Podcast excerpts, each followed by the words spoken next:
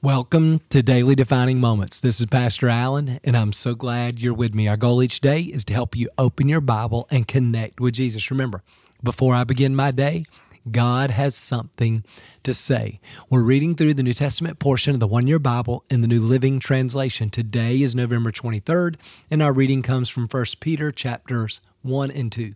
Beginning in verse 13, he says, Prepare your minds for action and exercise self control. Put all your hope in the gracious salvation that will come to you when Jesus Christ is revealed to the world. So you must live as God's obedient children. Don't slip back into your old ways of living to satisfy your own desires. You didn't know any better then, but now you must be holy in everything you do, just as God who chose you is holy. For the scripture says, You must be holy because I am holy. Boy, there's a lot in those verses. First of all, this is an issue this issue begins in our minds. If we're going to live holy lives if we're going to follow jesus we've got to renew our mind as a man thinketh so he is. So part of the battle is winning the battle of my mind. The way i think i want to bring my thinking into submission to the word of god which is one of the values of of our podcast. And we're reading through the one year bible and every day we're trying to bring my mind we're trying to bring our thinking into agreement and into submission to the Word of God. And we want to put our hope not in this world and not in the economy and not in the next election. We want to put our hope in the gracious salvation that'll come when Jesus returns. So our hope is in eternity. Our hope is in Jesus. Our hope is in the promises of God. And so we want to live as his obedient children. We don't want to drift away from God and slip back into immorality and independence and worldliness. We want to continue moving. I was talking to a, a person today that's been walking with God for nearly 50 years. And one of the things that we were talking about is that the Christian life is an ongoing battle, an ongoing pursuit, step by step, every day, moving towards Jesus, not being passive and complacent and allowing culture to grab hold of us. And we find the current of culture taking us downstream. No, we've got to keep moving towards Jesus and we've got to be holy. So, immorality, moral compromise, isn't something we need to be okay with because, well, Jesus died for us and we're forgiven. Well, that's true. Jesus died for us and we're forgiven. And because we are forgiven, we want to live holy lives. Verse 17, and remember that the Heavenly Father to whom you pray has no favorites. He will judge or reward you according to what you do. So you must live in reverent fear of Him during your time here as temporary residents. This is not our home. We're just passing through. We're temporary residents.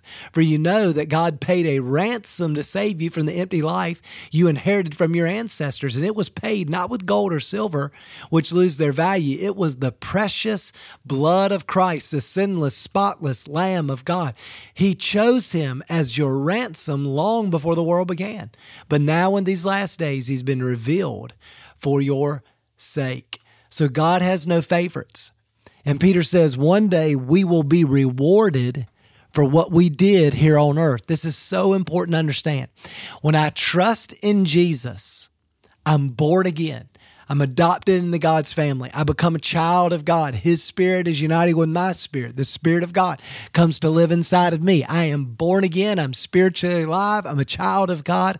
However, all of us, even as children of God, will stand before the judgment seat, the reward seat of Christ to receive a reward for how we stewarded what we were trusted with here on earth. Peter says, therefore, you want to live with that understanding. You want to live every moment considering that what I'm doing in this more in this moment will be rewarded or I will suffer loss at the judgment seat of Christ when I'm receiving my eternal rewards. So I want to live that way. And my motivation is love and gratitude because my ransom, my forgiveness, my justification was bought not with gold and silver, the blood of Jesus. So he's captured my heart.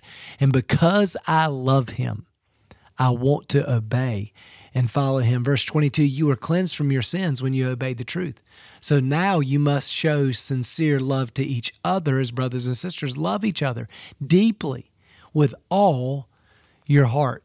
So because God has loved us, we need to love one another. So my love for others is a reflection of my understanding and my experience of God's love for me. Verse 23 For you have been born again, and not to a life that will quickly end. Your new life will last forever because it comes from the eternal living word of God. As the scripture says, people are like grass, their beauty is like a flower in the field. The grass withers, the flower fades, but the word of the Lord remains forever. And that word is the good news that was preached to you. Oh my goodness, I love that. Sometimes people ask, well, how do you read the Bible, a book that was written 2,000 years ago, and, and think it has anything to say to you today? Well, the Bible is the eternal Word of God. We can trust it. People come and go like the flowers and the grass, but the Word of God stands forever. Chapter 2, verse 1. So get rid of all evil behavior be done with all deceit, hypocrisy, jealousy, and unkind speech.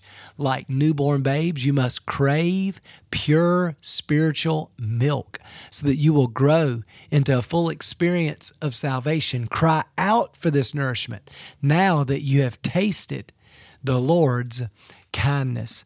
What is that pure milk? It's God's word. And so we, when we're opening the Bible every day and we're reading the word, meditating upon the word, we're crying out like a like an infant longing for milk. We're longing for the word of God. I love how Jesus says in Matthew 4 4, man doesn't live by every by bread alone, but every word that is proceeding out of the mouth of God. I pray that we would wake up every day with a growing hunger for the presence and the word of God that has the power to nourish our souls and to help us grow and to mature and reach salvation. Verse 9 of chapter 2 You are not like that, for you are a chosen people, a royal priesthood, a holy nation, God's very own possession. Don't you love those five descriptions. I love it. Let me go through them again. We are a chosen people. In other words, we didn't work our way into a relationship with God, God chose us. Don't you love that? The pressure's off. God picked you. And uh, you responded to the gospel message, but the Spirit of God in you helped you to understand and respond to the gospel message. We are chosen by God. Second, we are a royal priesthood. We just went through the book of Hebrews recently right? And we talked about the priest. And now we are all priests. We all represent the people before God. We are a, a, kingdom of priests. Remember in the Old Testament, under that system, only if you were born into the tribe of Levi and the family of Aaron can you be a priest. But now he's saying we are all priests. We all have access to God. Third, we are a holy nation.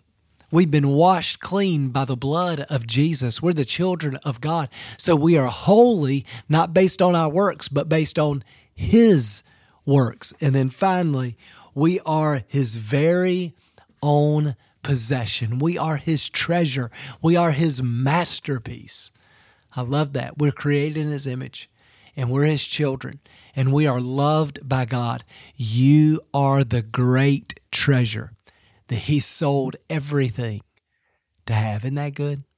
Let's pray together. Father, thank you so much for this encouraging word. I pray that you would help us every day as we're reading the word to bring our mind, to bring our thinking into submission under the authority of your word. God, we don't want to slip back into our old behaviors and patterns.